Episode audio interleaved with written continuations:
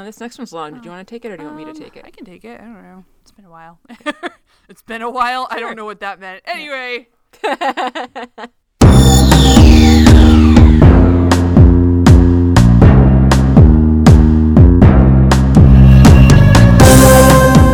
Welcome to Stargazing, a Stargate gazing podcast. I'm your host, Kathy. And I'm your other host, Mary. And each week we discuss an episode of Stargate, beginning with Stargate S G one. Hello. Hello. Fun day. Fun day. Ooh, I just got out of the shower and putting the earbuds in is uh interesting. I've gotten, yeah, I've minorly shocked myself doing that. oh, oh, okay, okay. It might slide out like when I would run and get sweaty. Yes. That's okay. Yeah. How are you today? Aside from clean. I'm okay.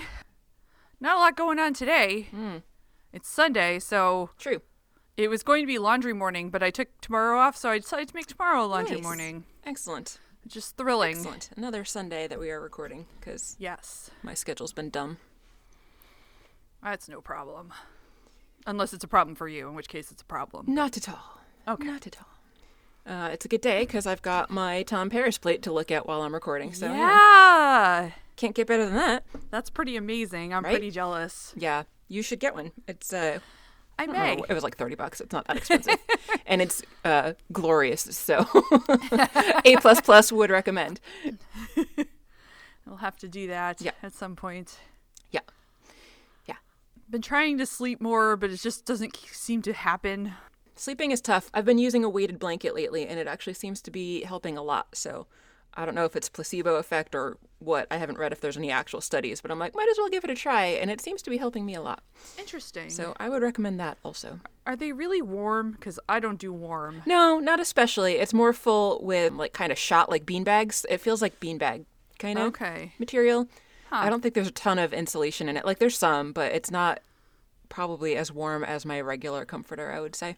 Would my cats, when sitting on it, confuse it with their litter box? I do not believe so. It does not okay. feel quite like that.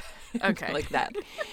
Coconut does not like it because she's an under blanket sleeper and it is a little too heavy for her. So I have uh, to be very careful with how I place it on myself so that she can still bury herself under the blankets next to me, but not have it laying on her uncomfortably. So oh my God, yeah, it's a challenge, but I've been making it work and sleeping much better. Oh, that's nice. Yeah. I had some wine the other night and that helped. That does help. Yes. Sometimes. Sometimes alcohol does not help, but in that case it did. And also I was just... true. I'm doing a uh, dry February at the moment, and I had a migraine all day yesterday that I hope is unrelated to the fact that I've had four days without alcohol uh, at ah, this point. But if it yeah. is related, then oh no. Good yeah. thing I'm doing a dry month here because apparently I need it even more than I thought. Oh boy. Yeah. Yeah. I am. I am not, but I am. Yeah. Trying not to drink a lot, but I was just like, it's been a week. I've been yeah. really stressed. Why? I stress, uh, well, stressed for exciting reasons. Share them I, with us. I, I am hopefully buying a house. Yay! I hope. I hope the inspection is tomorrow. We'll see how that goes. Good luck. But I've just been stressing myself so much that I I had Aww. a cold sore outbreak, first oh, of all. Oh, no. That's yeah. the worst. That sucks. Like, of course it's the week before my dentist appointment, too. I'm like, please clear oh, up before no. then. That also sucks. Because it will hurt, and also, I don't know how it is going to the dentist with a cold sore, but I don't think it's a good idea. I don't know. Thankfully, I don't get them, so I haven't done it, but yeah. that sucks. They sound like I, they're terrible. Yeah, they're not great, and I don't get them very often, yeah. just, like, once in a blue moon, it'll yeah. just happen, and it usually is, like, triggered by something ridiculous. Yeah, like, they're usually stress-related from yeah. what I know of them, yeah. which... You've had, you've had a fair amount of stress lately. Yeah. Between yeah. Uh, the poor kitty and now buying a house. Like, buying a house yeah. is exciting, but it's also crazy stressful. It is, and that's one of the things I'm not sleeping, because that's all I think about all the yeah. time is like, am I going to get this house? Is it going to get appraised enough so that I, you know, will get my loan and blah, blah, blah, blah, blah. Yeah. And just, ah. yeah, it's nerve-wracking. Yeah. So, anyway, that's fun. Yeah. I'm only drinking seltzer and water today. It's very Good boring. Call. I had some coffee. That was great. I love coffee. Maybe I had coffee before chocolate. the hot chocolate. Yeah, it's great. Yeah, so I that's love exciting about house. Yeah. I guess you probably wouldn't have any idea when the closing would be. You probably won't know that until after inspection gets done anyway, so. Yeah, I don't know. We had put, like, a, a projected date of, like, March eleventh on the, like, the offer, but oh, nice. It was okay. Just kind of like, I feel like it was an arbitrary thing, but the realtor knows more about things than I do, so I let her do that. Yeah, I think it kind of is, but I don't, it's, it was so long ago that we bought a house that I don't really remember a whole lot of the process, because yeah. It was also a stressful time. I definitely don't recommend getting married and buying a house at the same time. No. Uh, I, I witnessed that. Yeah. I, I you would not recommend that whole thing. Including on the wedding day when I like lost my shit at the mortgage yeah. lady who was asking me for paperwork. So...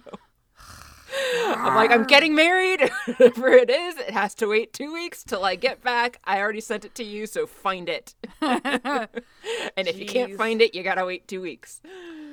Ugh, yep. So annoying. Yep, it was good times. I know you know that story, but you know, yeah. listeners yeah. didn't know that story necessarily, Absolutely. And now they do. Yes, it's okay. The photographer had chocolate, and so that calmed me down. Very important. It was extremely important at the time. Yeah. So, what are we talking about today that has nothing to do with um, buying houses or migraines or sleeping? Marriage. I guess it actually kind of does have to do with sleeping. There's a lot of people kind sleeping of. For quite there a long are, time. They are. Mm. I wonder if that's any more comfortable, their position sleeping, than uh, my bed. Could be. I don't know. They look pretty relaxed. They did. Of course, they were also given sedatives. That's so that true. Probably helps. Yes, so today we are talking about Stargate S G one Season three, Episode fourteen, Foothold. Fabulous. Foothold. Foothold. Indeed. We're in the gate room, weirdly focused on General Hammond's fist as he stands... clenched fist at that. Clenched, clenched fist. He's just standing at the bottom of the ramp as the gate... is opened and S G one comes in. They are in some ponchos and very wet. They walk down the ramp. Jack is shaking it off a little bit. Hammond welcomes them back and tells them, you're overdue. And Jack says something about it being a wild goose chase, so I guess that excuses them being overdue. I don't Apparently. Know. I guess wild goose chases can take a long time. I wouldn't know. I've only chased chickens, and it wasn't a wild chicken. I've only chased cats. Last I checked, they weren't any type of bird. If we're, no. if we're counting non-birds, then I've also chased dogs and, on occasion, children. Not my children or random children either, but other people's children who needed to be wrangled back to someplace safer. I have also chased children. That's true. Yes. So anyway, apparently that's okay. Reason to be overdue. They were on this planet looking for evidence of Harcesis, the baby. So apparently Daniel finally told everyone about it instead of keeping yeah. his weird secret. Yes. Daniel thought they'd maybe found Kev, but no. All they found was much rain, wind, lightning, and hail. And did Jack mention rain? It's like this weekend without the lightning. Yes. I went to open my car door yesterday morning and it was frozen. That sucks. Which I have not had that happen in a really long time because I don't drive that often.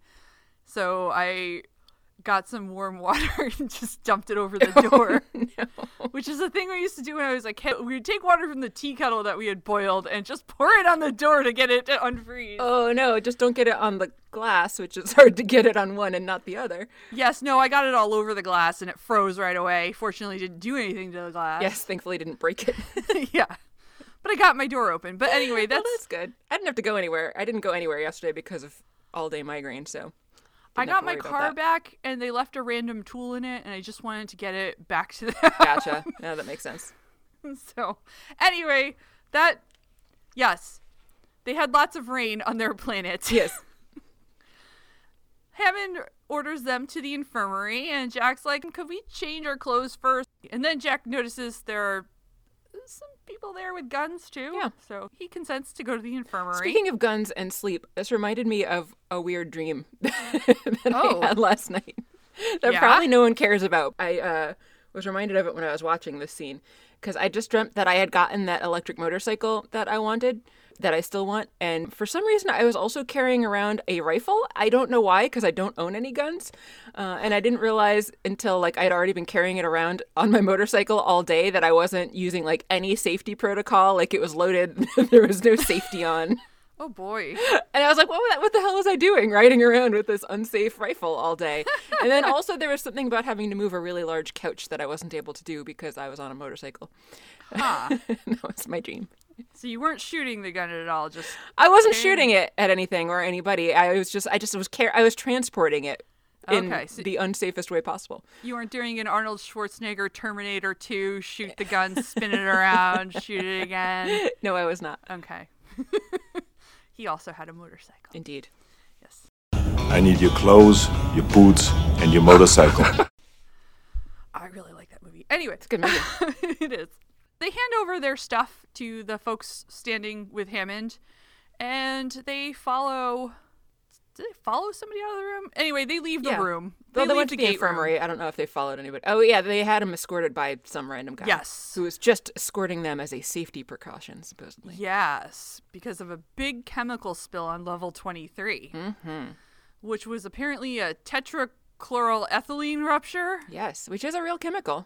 It is a real chemical. I also Googled it. It's used in dry cleaning and to clean brakes on cars. I know. Yeah. I'm not sure about the uh, properties of it that they say affected people. Oh, I looked into that more later. But I'm wondering, like, okay. how, how much dry cleaning and brake repair are they doing all the way underground here that they would have lines of it that can rupture? I don't know. I mean, they have vehicles, but I don't know they about do, the dry but cleaning. Why would they have... a shit ton of it twenty-three levels down. That's a good question. Instead of like up at the surface where the vehicles are. Maybe they have some sort of equipment similar to brakes that need cleaning. Maybe they just do know. a lot of dry cleaning of they... the costume department for when they're going off world and need disguises. That's true. That's probably what it's for. That must be it. So, yeah, so level twenty-three has been sealed off and it's being cleaned up by hazmat, they're told.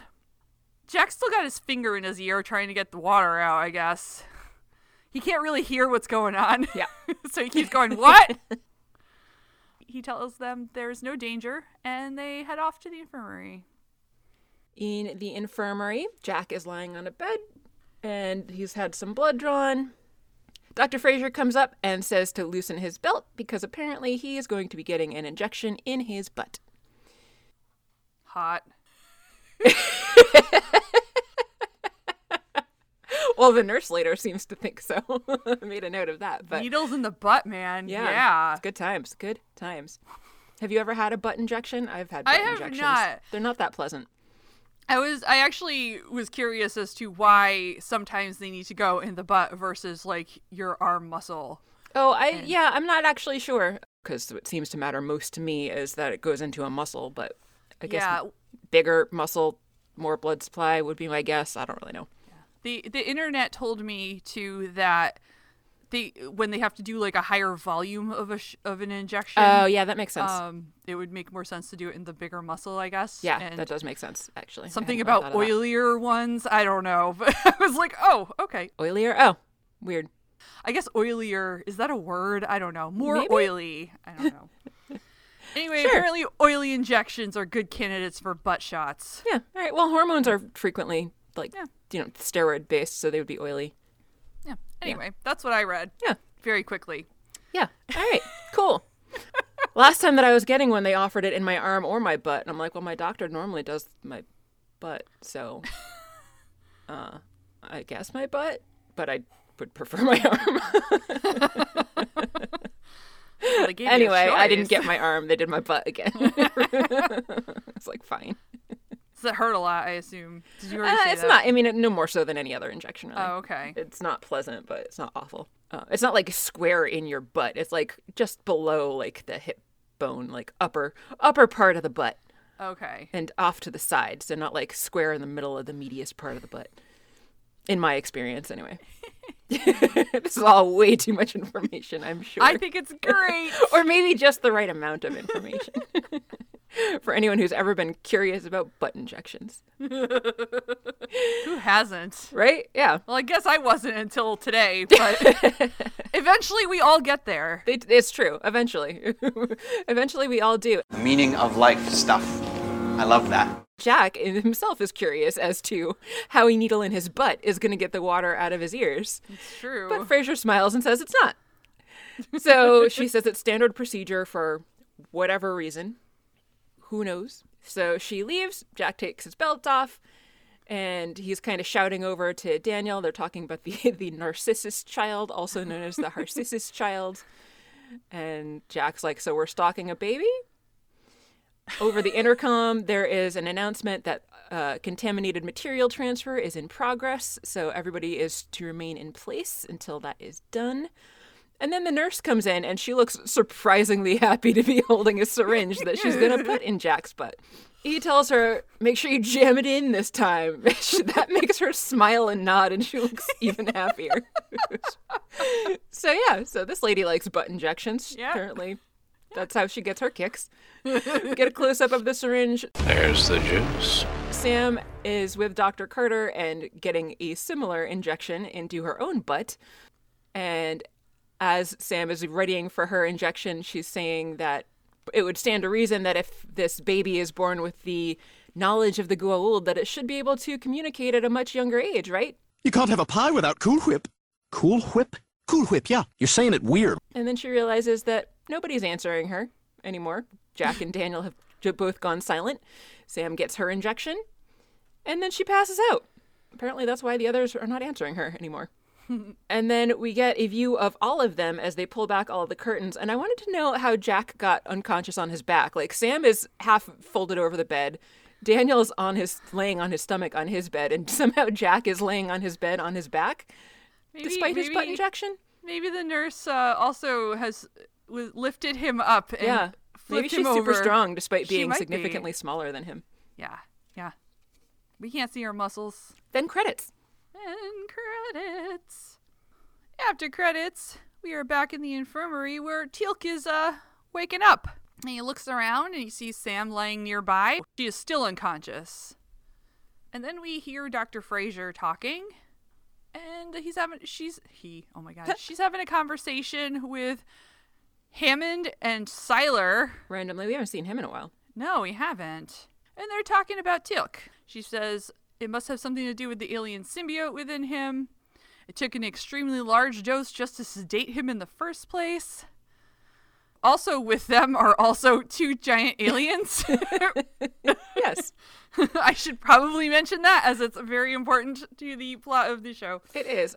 Not very discreet that they're like not disguised and they're just standing there. Really as close. Giant aliens. Yeah. I don't I couldn't tell if was that armor they were wearing or was it some kind of exoskeleton? I wasn't really sure what their deal was. I don't know that we ever really get a definitive answer on that. So yeah. So there's aliens. They're pretty pretty scary looking. Yeah. Hammond asks, "What about the human?" And they're talking, you can kind of tell they're talking strangely for who Hammond and Fraser are. Like they yeah. are not using contractions in this conversation. Yeah, they're not. They they sound very different. Yeah, so it's very evident that this something's going on. This doesn't seem to be Doctor Fraser and Hammond, maybe. Right. Also, they're referring to Sam as the human. So. The human, yes. That's not a thing they normally do either. Yes. So fake Fraser. I was gonna say, would fake Fraser be Fraser? But no, it, it really would just really be Fraser. No, we could call her Fraser instead. Fraser. Yes, we should. So Fraser says that Sam's body chemistry has been altered due to the Jolinar uh, visit, although she does not use Jolinar's name because she wouldn't know yeah. about that. And she hasn't found a way to compensate for this problem with Sam. So Hammond orders them to a holding cell. I guess Femond. I don't know if we should. Femond. Femond orders them to a holding cell. And he says she can study them further once they have completed their invasion. And only then will they know if it's a viable new homeworld. I mean, they seem to be pretty well set up already. I don't know. Fraser has Siler wheel Teal'c off away first before Sam. I don't know why. We also hear the intercom is still talking about, like, contaminants and whatnot. So they're really selling this, like, contamination story. Which seemed really weird to me, seeing as they were just openly talking about their yeah. plans in it front was... of Teal'c, who they admitted was the hardest one to knock out. And yet, as far as they know, everyone is unconscious and they're still selling the contaminated. material transfer. Yeah. It made no sense. Yeah. Siler takes Teal'c to an elevator. There's a an elevatorman in there. I guess whose job it is to just push elevator buttons, which you don't see very often. Right. It's gotta suck to like go through all of the basic training and all the effort of joining the military, and then your job ends up being the guy on the elevator that pushes buttons. If you survive recruit training, you will be a weapon. You will be a minister of death praying for war. I go four, three, two, one. I go one, two, three, four. Then I push a little button and I open the door. Then I close. Completely unnecessary guy that who pushes too, yes. buttons. It's not hard to push a button. I've nope, done it many so times. Especially in the elevator. When there's only one button. Yeah. So he asks if Siler's going to twenty-three, which is the contaminated level, but he says, no, we're going to sixteen. So they take him down to sixteen. They do. On level sixteen, Siler, what would his fake name be? Pseudo-Siler. Filer. Soodler. Soodler. Filer. Fake faux Siler. I'm going to go with Soodler. Actually, I like Filer better. Never mind. Filer wheels Teal'c out of the elevator and... Then Teal'c reaches up and uh, knocks Filer unconscious because Teal'c was not asleep, as we already knew. Yeah. He basically pulls Filer's head down towards his own so that he can headbutt him and then punches him and then throws him on the gurney, takes his key card because apparently Teal'c lost his key card somewhere. And it, it was really funny to me trying to watch Teal'c stealthily creep down a hallway while also pushing a big stretcher with an unconscious man on it. But that's what he's doing. Stealthy stretcher. Oh, yeah. So he finds a convenient closet and shoves Filer and the gurney in there. He continues on down to a weapons locker and goes in there and gets a bunch of weapons for himself after letting him in with his stolen keycard. He makes his way back to the elevator, and another person comes in with Carter on a gurney this time.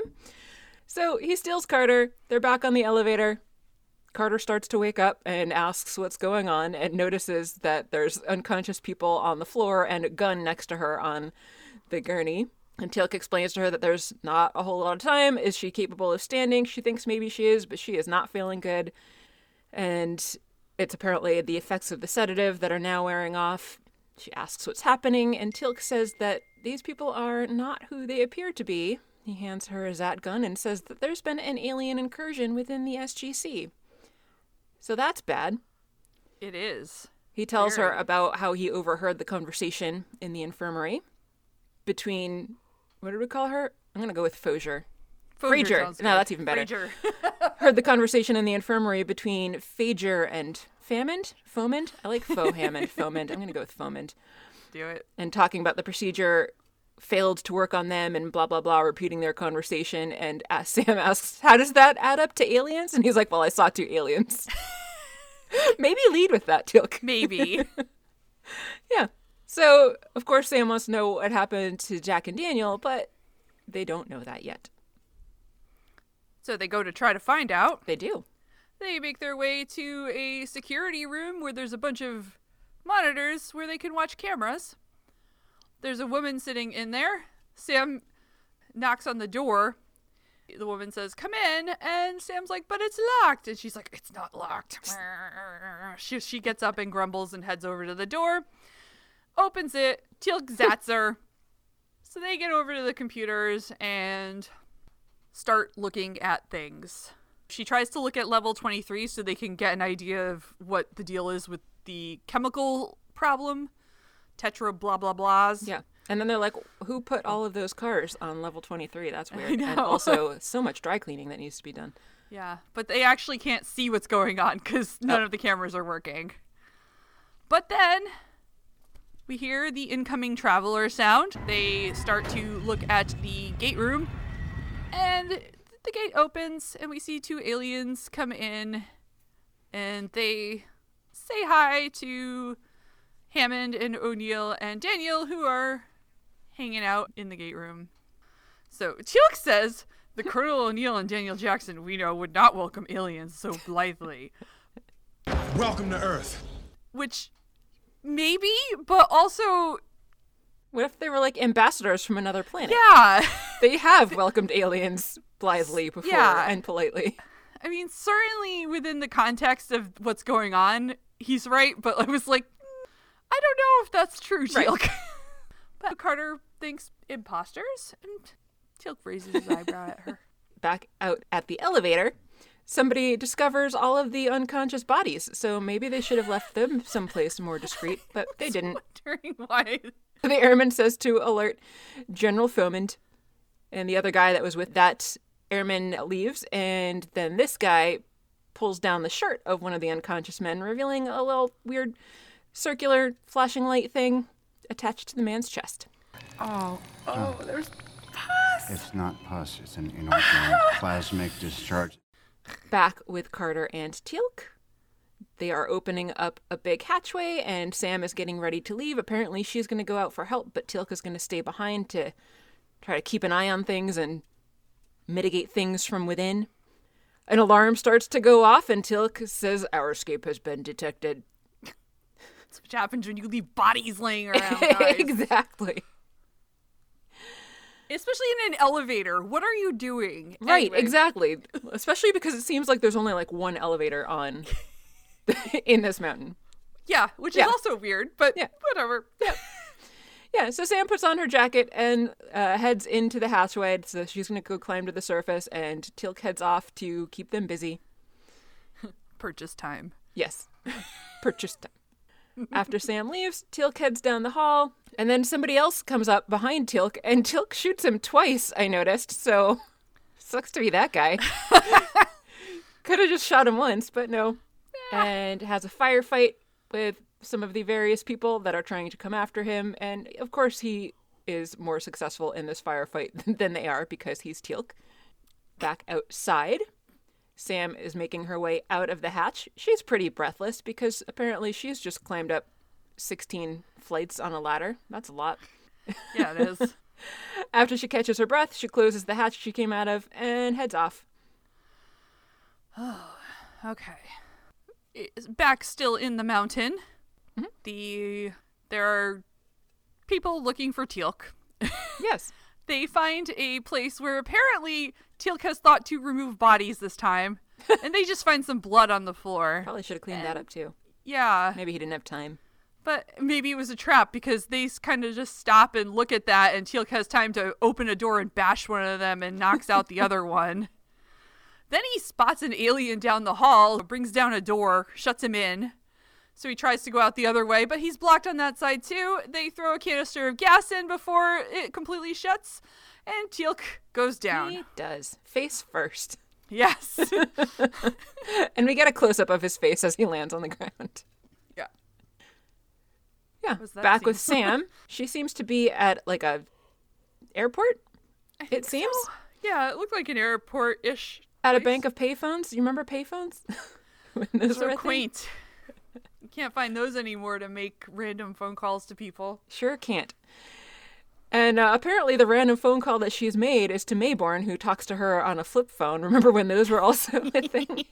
She tells Maybourne that they have a foothold situation, and he asks where she is. She says that she can't tell him that, but that she needs to meet him in a cafe outside of N I D headquarters in D C at four o'clock. And Maybourne's like, yeah, uh, that's going to be tough. And she says, no, I repeat, we have a foothold situation. We have to meet there at four o'clock. Maybourne reminds her that she's not within her appropriate chain of command at the moment, but she thinks that her chain of command has been compromised, she tells him. He says he understands, and he's going to meet her there. And then Sam runs off. Such an ass. Yes. Anyway. Yes, he is. At the S G C, Teal'c is in the infirmary waking up. They have taken the opportunity while he was unconscious to strap him all the way down to the bed. Yeah. Even his neck yeah, is harsh. strapped Ugh. down. Like, they're not taking any chances. Nope. Fraser is there when he wakes up, and she's like, hey, Teal'c, how are you feeling? And she's much more sounding like Doctor Fraser at this yes, point. Yes, she is. Yeah. She tells him he went a little crazy, so they had to sedate him. Do you remember what happened? They're going with gaslighting on this one. Yes.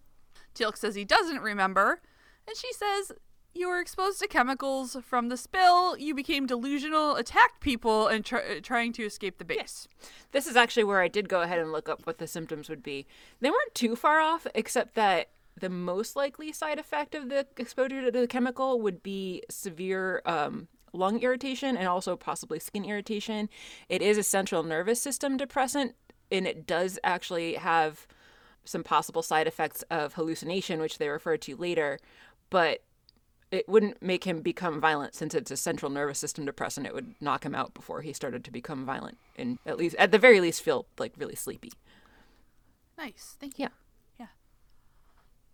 Foamond approaches and checks to make sure Doctor Fraser has explained the situation. Teal'c says she has, and he wants to know then, since Teal'c's okay, where Major Carter is. And Fraser Fraser explains that she is also affected by this chemical, and these paranoid hallucinations she's having are not going to be great, and also she might die. It can be deadly, yes. Yeah. But unfortunately for them, Teal'c does not know where she is and or isn't telling, but I don't think they had time to really discuss the plan, so. Yeah. Also, if this was actually the tetrachloroethylene that they're talking about, she would have been having like severe lung issues probably before or at the same time of having any hallucinations. So like if that's she's not... why she was panting walking up sixteen flights on a ladder.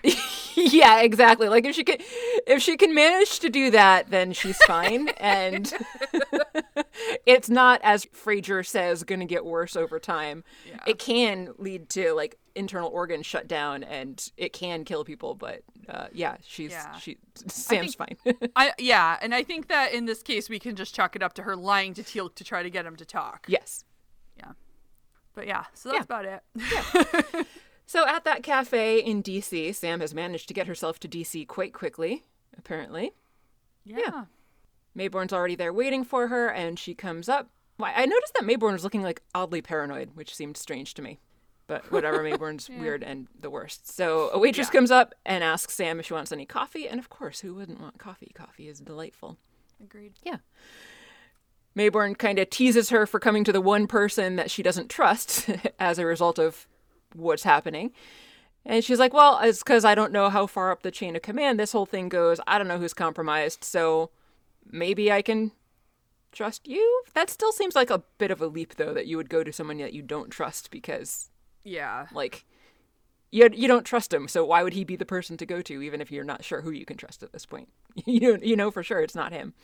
Maybe he wasn't her first phone call, but we just True. don't know yeah, it. Good point. Good point. Sam is hoping the situation might be contained within the S G C, but she's not sure. She's pretty sure that General Hammond is compromised, and Maybourne's like, you sounded fine to me on the phone, and Sam is pissed. But it turns out that who we know as Foamond, but they don't know that it's Foamond yet, called Maybourne, and just wanted him to look out for Sam because they're worried about Sam and think that oh, maybe she's sick or poisoned or whatever. And then Jack and Daniel come up because they've also been hanging out there, apparently. Peekaboo. They got there before she did. Maybourne knew that they were there. And then Carter yells at him and says, you're an idiot every day of the week. Why couldn't you have just taken one day off? Maybourne tells her that that's insubordination, and Jack says, oh, come on, just, you know, she's not herself. Things are bad. Daniel's like, we weren't ourselves either, because that was also bad. And Jack asks what exactly the effects of this tetrachloroethylmermaline stuff would be, and Carter says hallucinations and delusions. Kind of true, kind of not accurate. Jack reminds her paranoid delusions, but go on. Sam says she knows what she saw, but Daniel's like, no, we would have been affected the moment we got on the elevator, which actually isn't true because apparently this stuff has a smell that would have been noticeable, actually, if they'd been exposed to it. Ha. Sam is insistent that it was Fraser that injected her with somebody, with, some, with somebody. That's very different. With something. That's why you put it in the butt? I don't know.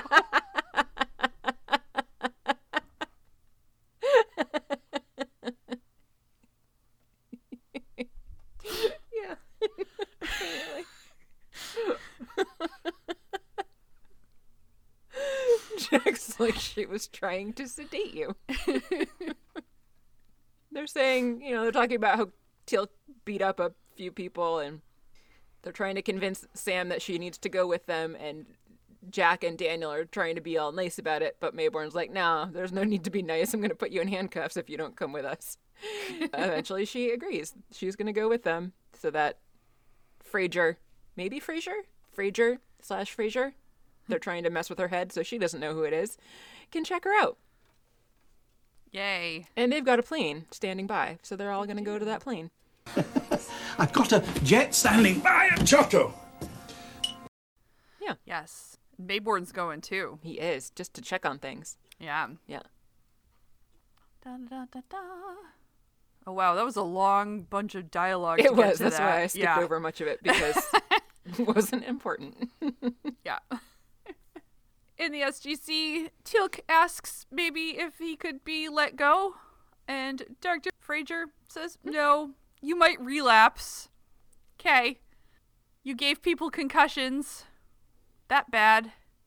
The phone rings down in there, and Hammond answers it, and just hears that Sam has been located and is on her way back to the base. And therefore, Frazier turns to Teal'c and is like, then we maybe begin experimenting immediately. Ooh. What? Wow! So I guess they don't have to wait until they infiltrate the whole base now, or the whole planet? I don't know. I anyway. Guess, I think they're yeah. just trying to at least keep things contained to the mountain for now. Yeah. She's oh. so excited to experiment. She is very excited to experiment. Up in the plane, everybody is on their way back to the mountain, and Jack is admiring how it's your tax dollars at work, cozy little jet. Carter asks how Teal'c is doing, and Maybourne wants to know if the chemical spill has been cleaned up. They're basically just making small talk. Sam happens to notice that Maybourne has a gun in his belt. That seems like an odd place for a military person to keep it, but whatever. And Jack says that the hazmat team's got everything cleaned up. Everything's fine. Totally fine. But they're still going to keep level twenty-three sealed off just in case, so that they can try to figure out what happened in the first place. Jack is talking. He temporarily kind of flickers out, and an alien flickers in, and then Jack flickers back in.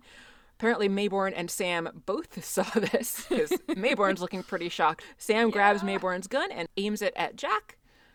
They have a little bit of a standoff. Daniel's trying to convince Sam that she's hallucinating again.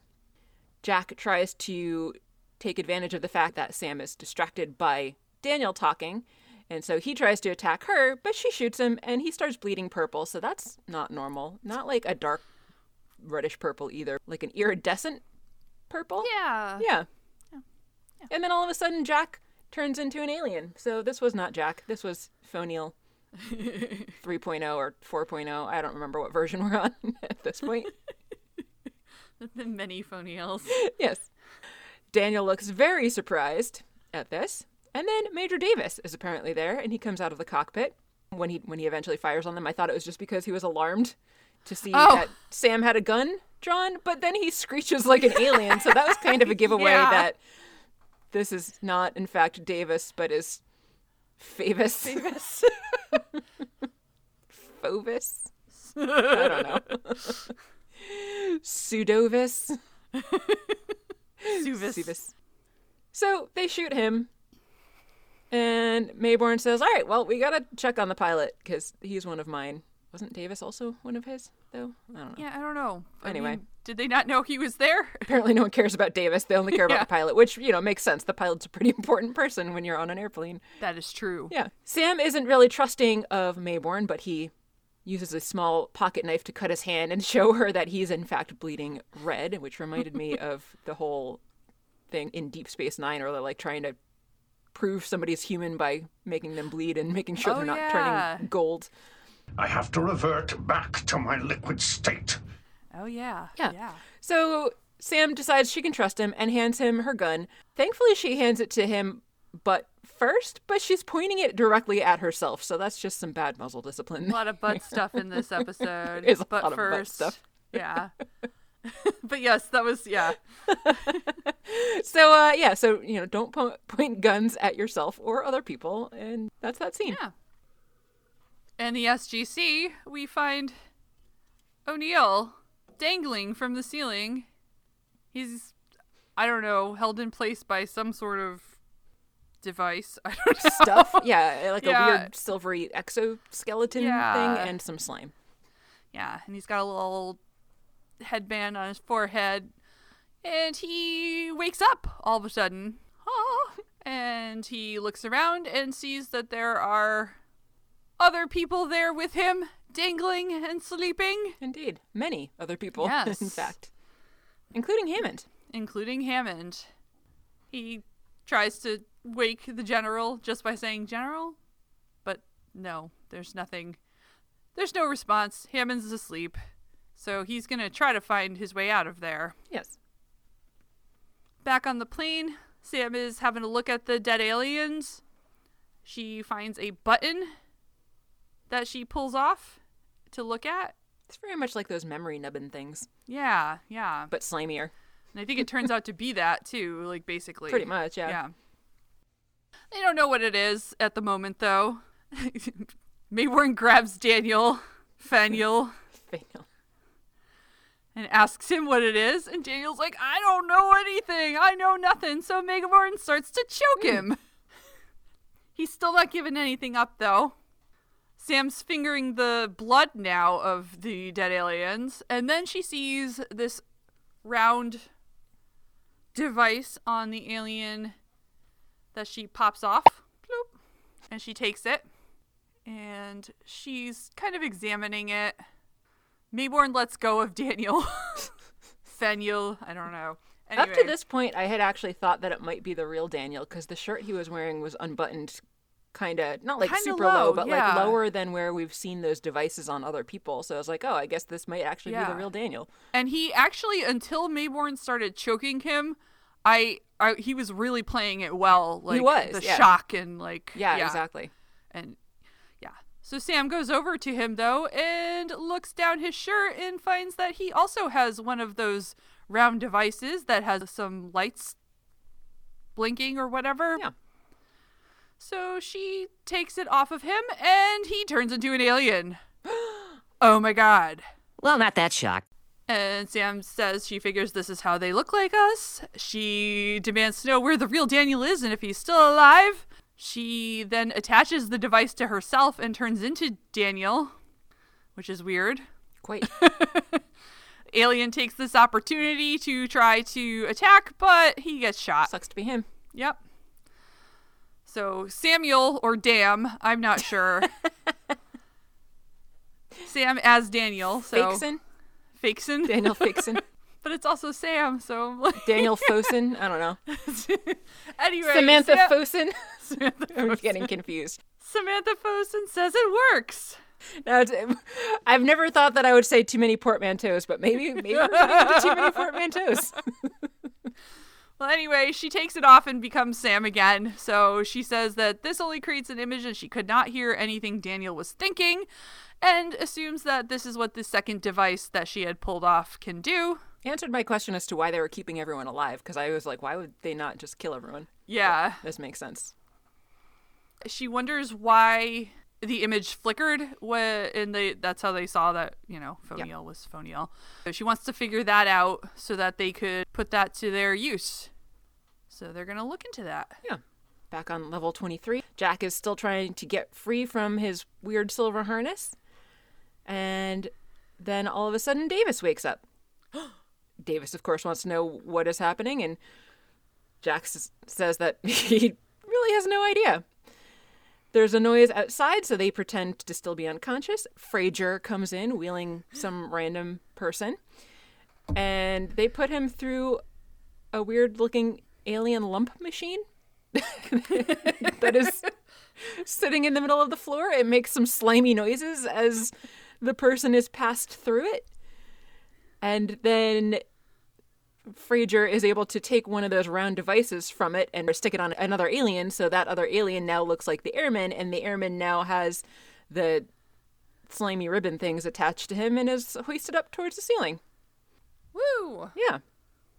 Jack, of course, was watching this whole thing, and Frazier looks up suspiciously, but he has gone back to pretending to be unconscious by the time that she looks up, so she does not see anything. Yeah. Good. Yeah. Yeah. Fraser is very busy because she is. Next we see she's uh doing some, I don't know, experiments on Teal'c's hagfish. Yes. Poking at the hagfish using a sonic screwdriver on it. She reports to Fomin that the symbiote and Teal'c, symbiote and Teal'c are quite resilient. Hammond orders them back to the holding cell because Sam's on her way and maybe she'll be less resistant. So she has to put away her toys and put away That's Teal'c. Sad. Yeah. For her. Yes. Probably good for Teal'c and his yes. symbiote. Back on level twenty-three. Jack and Davis continue fighting against their harnesses, and they do manage to break their way free and drop down to the ground. Jack finds the actual Doctor Fraser and goes and tries to check her out. He tries to remove her little headband thingy to see if that wakes her up, but nope. Instead, it sets an alarm off, so whoops. Oops. Down in the infirmary, Alien Fraser seems to have noticed this because she pauses for a second and closes her eyes. And back up on level twenty-three, Jack's like, oh, I hope they didn't hear that one. But of course, Fraser did notice that, and so she rushes into the room. So Jack punches her in the face, and then he's like, that was weird. It, well, the way she, like, he hit her, and then she just kind of, like, swayed for a second before he knocked her over. Yes. So I think oh, that's it, part of what was weird, but then also yeah. punching his friend Doctor Fraser, yeah. also, or Doctor for, who looked like Doctor Fraser, was probably also part of what Everything was weird. About that was weird. Yeah. Yeah, everything about it was weird. Yeah. Sam has made her way back to the S G C and is sneaking towards the hatch that she earlier came out of. How did she stealthily get in and out of the compound? I don't know. Like, don't they have fences and security and razor wire and so. all kinds of stuff? I don't know. I don't know. Wasn't, or is yeah, this hatch, like, so far... Well, the hatch can't be far away because there was no, like, hallway. It was just a ladder. Yeah. Like, you could see her climbing up, starting to climb up it in that scene where she left. Yeah, and wasn't know. the... One of the things they said before was that the place was designed to keep people out, not yes. I- keep them in, or... Yeah, so... Yeah. Who knows? She managed to do it yeah. anyway. She sneak, sneak, sneaked, and now she's going to be extra sneaky because she puts the circle flashy light... device on herself and becomes Daniel to sneak back in. So yeah, she's doing that. Back down with Jack and Davis, they are checking out Fraser to see if she's got any weapons or anything on her. Davis is like, well, what about the other thing? And Jack pauses and they're like, all right, the other thing, the meaning the The, the blue light circle thingy that would be on her chest. So Jack reminds himself that this is just an alien, since he feels rather weird unbuttoning this unconscious woman's shirt, as he should. But it does turn out this is just an alien. He doesn't have to unbutton too far before he finds the blue light flashy device. And so he removes it. And then this is no longer Fraser. It is now an unconscious alien. Jack's like, whoa, yep, that's an alien, all right. And then Daniel comes in, someone looking like Daniel anyway, and Jack and this Daniel are surprised to see each other. Apparently Sam has forgotten that she looks like Daniel, so she's a little confused as to why Jack doesn't recognize her. So after they have a weird and awkward conversation, she remembers and then takes off the circle thingy and is herself again. And Jack's like, oh, okay, then uh, I guess it is good to see you after all. Because he was a bit skeptical since, as far as he knew, the real Daniel was hanging up over his head. They talk about the situation, and Sam says that they've basically duplicated everybody, and there's a whole bunch of aliens running around everywhere. But the procedure didn't work for her or Teal'c, so Teal'c is still on the loose somewhere trying to hold off the aliens, and she's gone to get help, and Maybourne will be back with forces soon. Jack is... not very happy to hear that Maybourne is involved, but Sam says that she's the one that actually got him involved, and he's like, willingly? So apparently they've got twenty-nine minutes until those forces get there, and they want to try to have all of their people that are now hanging up disconnected by then. Jack tells her that when Fraser's head device thingy was disconnected, that her evil twin came running, and oh, Sam wants to know how he and Davis got free, and Jack says that they... just woke up, so they figure that it must be when, when Sam killed their doppelgangers on the plane. Jack's a little disturbed to hear that. She killed someone that looked like him. She's like, well, it was an alien impersonating you. He's like, but how did you know that for sure? Sam explains to him that she thinks that there's going to be a specific tone that was probably a tone that was present on the plane that made the, the fake O'Neill fuzz out for a second there. She conveniently has a device in her office that will be able to do the same thing. So she's going to go up and uh, find that machine and try to rep- replicate that tone. Meanwhile, Davis and Jack are going to go to the armory and try to get more weapons. Sam disguises herself as Daniel again. She makes it to her lab and finds the device that she was talking about. She experiments on herself until she reverts into her normal form. And so that means that she has apparently found the right frequency. Woo! Success! Jack and Davis have found some weapons. Jack tells Davis to head to level twenty-three to keep an eye on all the danglers. Jack heads to Teal'c. He gets to his... where he's being held and tells the guards outside, I've come for the bald prisoner. So they open the door and let him in. And he tells Teal'c, you will come with me. Teal'c says he will not be doing any more experiments. Jack says, oh, but you will. And then O'Neill gives him an eyebrow, which is like, I don't know, a little bit of a wink, I think. Yeah, I was going to yeah. say, I, I guess it was meant to be like instead of a wink. Yeah. So he says he's going to take Teal'c on out of there. The guard's like, no, so Jack shoots them both. Teal'c is very happy to see actual Colonel O'Neill. And he gets Teal'c out of his restraints. He does. Yeah. Yeah. Back in the lab, Samuel? I'm going to go with Samuel. Samuel yeah. is delighted to have found the correct frequency. But then she che- oh, she checks her watch and sees that apparently a fair amount of time has passed. Now they've only got a little over two minutes before Maybourne's team is going to get there. She picks up the speaker and is about to put this tone onto the P A system when all of a sudden General Foamond comes in. And so she activates the tone thingy, turning Foamond into an alien. And he, th- like, throws her into a metal table, which looks super yeah. painful. Yeah, that's a hard yeah. hit. Uh, she essentially breaks the metal table in that process. But then over the intercom, someone calls General Hammond to control, so he leaves. Sam apparently wasn't unconscious, so she gets up and follows him, making sure that she picks up a gun and also hits the open intercom button on her way out. Woo! Hell yeah. Sam's badass. Yeah. Go, Sam. Yeah. Teak and a... Teak. Teak. Teak. Yes, Teak. Yep. Teal'c and Jack are... wandering the halls. Jack wants to know if Teal'c is up for it. And he says, as always. And Jack says, you're an animal. Which was really funny, and that's why I'm yes. putting it in there. Agree. But they encounter some aliens on their walk. And there you have a little shootout.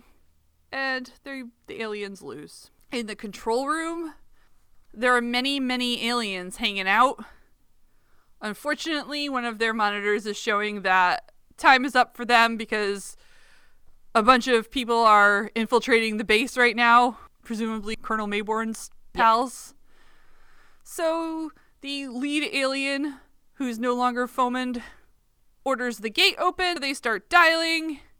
He then makes a really loud noise over the P A system, which apparently was everyone's cue to... get to the gate room and get the fuck out of there. Yeah, it seems to be just a screechy alien language. They seem yeah. to be able to understand what he's saying. Yeah. So they're working on that. Yeah. I don't know. Out in the hall, Jack and Carter and Teal'c hear the screechy over the intercom noise. Jack's like, what the fuck is that? Only he didn't swear. I swear instead. Because I'm sure that's what he was actually he, thinking. Yeah. He only yeah. said, what the hell. Firefight continues, right? Yeah, I think there's still more firefighting happening. Sam is telling Jack that they really need to stop all of these people from evacuating the planet. And Jack's kind of like, why? They're leaving. Let's just let them leave and be done with this. But Sam reminds him, no, they've had access to our minds and they know everything about us. Jack says everything and Sam says everything. So that's bad. They know that lots of top bad. secret stuff. Yeah. Yeah. Up in the control room, alien uh, an alien is punching in an address, trying to dial out. And then the Stargate finally activates. Down in the gate room, aliens are fleeing through the gate. Run away! In the control room, there are two aliens left behind that were still trying to run the controls. Jack, Sam, and Teal'c come in and shoot those guys. They take over the controls and try to close the iris, but Sam says they can't close the iris because it's been overridden, so she's going to try to shut down the gate, and there's so much keyboard clacking happening throughout this entire scene. I thought it was great because I knew that you were hating it so much. Thank you. My schadenfreude is strong with you when it comes to keyboard clacking. You're a monster. I am a monster. Just think of all the keyboard clackiness that I'm going to be adding in when I'm editing this scene. Just think of it. I'll just, when we start to get part to to this part, I'll start skipping over. No, you can't. You got it. You got to Q A it. You got to Q A all of it. The Maybe whole Jeff will thing do it for us. Maybourne finally rushes in and tells everyone to freeze. Sam and Jack raise their hands. There are still a bunch of aliens down in the gate room, and one of them, I guess, realizes what's happening and is making angry alien noises and does something weird to his light-up flashy device thing. Jack had the wherewithal to hit the blast shield button because he had a feeling something bad was going to happen. And as the blast shield is closing, there's a big explosion on the other side in the gate room. They bring the blast shield back up, and all that's left is a bunch of smoke and, like, some pieces of ash raining down. Yeah. Yikes. Maybourne asks what happened. Sam says they self-destructed, and Teal'c says the destruction appears to be complete. I was thinking, yes, to put it mildly, they are now ashes. Yeah. Yeah. Jack's like, well, coat of paint, everything will be fine. I, you know, before he blew up, he, like, made a speech, but we'll never know what he said because right? It was in a weird alien language. I know. I actually really wanted to know what it was because it was, like, a lengthy speech, too. Yeah. Right? And I was wondering, like, do they, like, just keep audio recording in the gate room all the time if they're monitoring the camera, too? So maybe they can one day translate it. Maybe. Maybe. Who Would knows? Any camera or audio in there have been destroyed in the explosion? Maybe it's, if oh. it's backed up to someplace else, then should... should still be in some hard drive somewhere. If it were this century, it would be in the cloud somewhere. It's true. But very true. Who knows? Mm. Actually, I don't know if it'd be in the cloud. I don't know how secure things work. So anyway. Military cloud? I don't know. Yeah, I don't know. Later, they are having a little wrap up in the conference room. The team, Hammond, Frazier, right? Yep. Are all there. Yeah. Major Davis yeah. too, I think. Pretty right? much everyone. Yeah. Yeah. yeah. The planet they came from, they had designated P three X one eighteen. Hammond has had it locked out of the dialing program. Probably for the which best. Which, great, yeah. So they can't go back there, and that doesn't stop them from dialing in, I don't think, but they would, would have no way to get um, through. Yeah, I was wondering, like, if they're locking it out of the dialing program, does that mean that they can't receive signals from that planet? I don't... I was I don't, wondering if that was included in that. I don't think so. I don't think they have a way, because otherwise yeah. they could, like... Well, actually, you just don't know where, you know, randomly SOCAR or Apophis is trying yeah, to... Yeah, like, they were often from, calling so. in from different places, I would think. Yeah. Well, anyway... All the people Calling who... In. Yeah. Dialing in. yeah. You know, like it's a radio show or something. It's Luke Scholar. We have Apophis coming to kill us. Welcome, Apophis. I will blow you all up, cookies. Anyway, Sam is reporting that all of the dangling humans woke up spontaneously, assuming that the signal stopped when the aliens went through the gate. Teal'c is concerned about the people who left who still have knowledge. Rightfully of, so. yeah, everything in their people's brains. Jack finds that creepy. Hammond says, we changed all our codes. It's all we Wraps can do. Wraps that up nicely then. Yeah, yeah. Daniel says, how did this happen? They came through impersonating S G six. Doctor Frazier confirms they ran them to the infirmary and they remember nothing after that. Davis was apparently called there by General Hammond, and that is how he got wrapped up in all yeah, of this. Yeah, I had been wondering about that. Me too. Well, and Sam says that they ha- can prevent this from happening again because they can blast that tone anytime somebody comes back through the gate. They can surely then, not ever change the frequency of that device. No. No. No. No, absolutely not. No. But again, they're they're that's all they can do. True. as, as as Hammond says. True. Then Colonel Maybourne comes in. Jack greets him sl- ever slightly more warmly than he does normally and tells him it was a good save.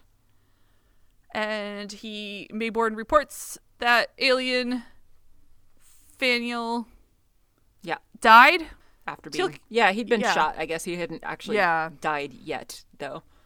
Teal'c but wants to know about the ones who hadn't escaped through the gate or exploded in the gate room. And Maybourne then says, we're guessing they were linked to their leader in some form or another when he self-destructed. So does that mean they also all blew up or they just collapsed and died? I think that that's what Maybourne is trying to imply here. But why would they guess that? There's nothing to support that that would have happened. I don't know. Because there were still aliens on the base because they shut those gate room doors, Jack and Sam, when they were, yeah. you know, trying to shut down the gate. So they did strand them. But yeah, they would either have literally exploded or they just collapsed. But if they just collapsed, you can't assume it was just because the leader killed himself. Yeah. I don't know. It's weird. It is weird. Hammond thanks Maybourne for his help. Maybourne graciously credits Major Carter. Sam and Jack are both like, oh, wow. Yeah. And Jack calls him Harry. Yeah, that's weird. Which, you know, now they're all B F Fs, maybe. Right. I don't know. They're buddies. Yeah. Everything else is yep. bygones. So they uh, they all kind of nod at each other. And sm- Sam smiles. And it ends. Yes, it does. Yeah. Yeah. That's that episode. Kathy, did you like that episode? I really liked the episode. Excellent. It was it's exciting and it was fun. It was exciting to see what would happen with an alien invasion scenario like that, sort of a stealthy one where they mm-hmm. actually like foothold, of course. They get a literal foothold into the S G C and, you know, how that would be handled. I liked when Sam called Maybourne an idiot, and that was a great scene. I thought the I just I thought the whole episode was uh, very entertaining. It was funny, but also like you know high stake-ish, and I don't know. I think that the yeah I don't the acting was all really good. I thought that Daniel pretending to be an alien, pretending to be Daniel, was well done. Yeah. Like I don't know. It was just I really liked all of it. How about you? Yeah, pretty much the same. I was a little bit skeptical going in since we didn't have a very good... I feel like the descriptions that we got were, like, not really at all accurate for this because they're like, yeah, there's a chemical spill, and as a result, everyone needs an injection. No, that's not really at all accurate. Yeah. I know we had joked last time about there maybe being, like, a lot of bad science that I was going to hate, so I was not uh, not sure what to expect going in. But, yeah, I thought it was a really good episode. Their science, as I said, you know, not completely accurate, but not that far off. I'm not looking for, obviously, perfect accuracy in my sci-fi. As long as it's kind of on track, I'm pretty happy with that. So I was pretty happy with how they handled, like, that, that chemical and, like, yeah, why would they have that much of it? But they were fairly accurate when they were talking about, like, the side effects that can have. And it was a very exciting episode. There was a lot less talking in this one and a lot more action than we've had in a while in any of these episodes. I feel like yeah, since, like, the first season, really. So it was very entertaining. And then the dialogue was often very funny as comic yeah. relief to the seriousness and the tension of the, the various action scenes. So I thought it was a really good movie. Uh, good, good episode all around. I kind of want there to be some repercussions to this later on. I don't think that there are, but maybe I'm misremembering. But I feel like they could, this could have opened it up to be an interesting storyline to follow up on. And I, if I'm remembering correctly, I don't think that they ever do. But well, um, they locked them out, so right, they locked them out, so you know nothing else can ever be done about that. Nope. So yeah, yeah. What's next? Next, we are watching Stargate S G one Season three, Episode fifteen, Pretense. The Tolan Nareem invites S G one to participate in a ritual known as Triad. Only when S G one shows up do they learn that a Triad is a ceremony of justice. Oh, that's, that's from not Netflix. As fun as the Triad I had in mind. Let me see uh, what the booklet says. Hold on. Let me... Uh... flip open. Oh, too far. When S G one is invited to the Tolan planet to attend a ceremony called a triad, they are shocked to discover it is actually a trial to determine the fate of their old friend Skara, Daniel and O'Neill must argue a case against a mysterious Gua'uld named Zip Zip Zipakna to sure. save Skara's personality. Huh. That sounds high stakes too. It does. But probably more talky. Probably very talky. Do we think that Schrodinger will be involved? I hope that Schrodinger hope is one so. of the lawyers, or at least a juror or something. That would be amazing. Yeah. I hope Teal gets to pet him again. Oh, uh, yeah. yeah. Yeah. That would be great. All right. So it doesn't sound like a bad episode. It doesn't sound no. as exciting as I had first thought when we were talking about triads, but it's fine. It should still be interesting, I think. Maybe. Yeah. Hopefully. Yeah. As always, thanks for listening. If you haven't already done so, make sure that you subscribe so that you can get our episodes as soon as they are released every Wednesday. If you want to get your episodes even earlier than that, you can become a Patreon at patreon.com slash stargazing. We very much appreciate the financial support that helps us to keep this podcast going. If you'd like to get in touch with us between episodes, you can email us at stargazing at gmail dot com. You can find us on Twitter or Instagram, and you can also contact us through our website, which is stargazing dot space. I'm Mary. I'm Kathy. And you've been listening to Stargazing, The End. The End.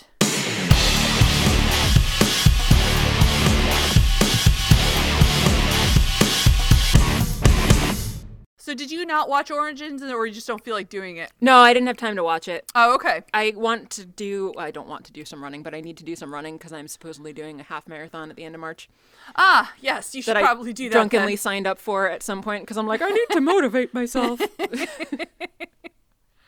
going to sign up for that half marathon yeah. I tried to do last year that then got postponed and then it got rained out. Yeah. And then you've got friends coming over, so. And yeah, so I've got friends coming over and I'm like, all right, I will record a fun episode with Kathy, and then I will do running, and then I will see friends, and today will be a good day, a better day than if I watched Origins. Yes. Yep.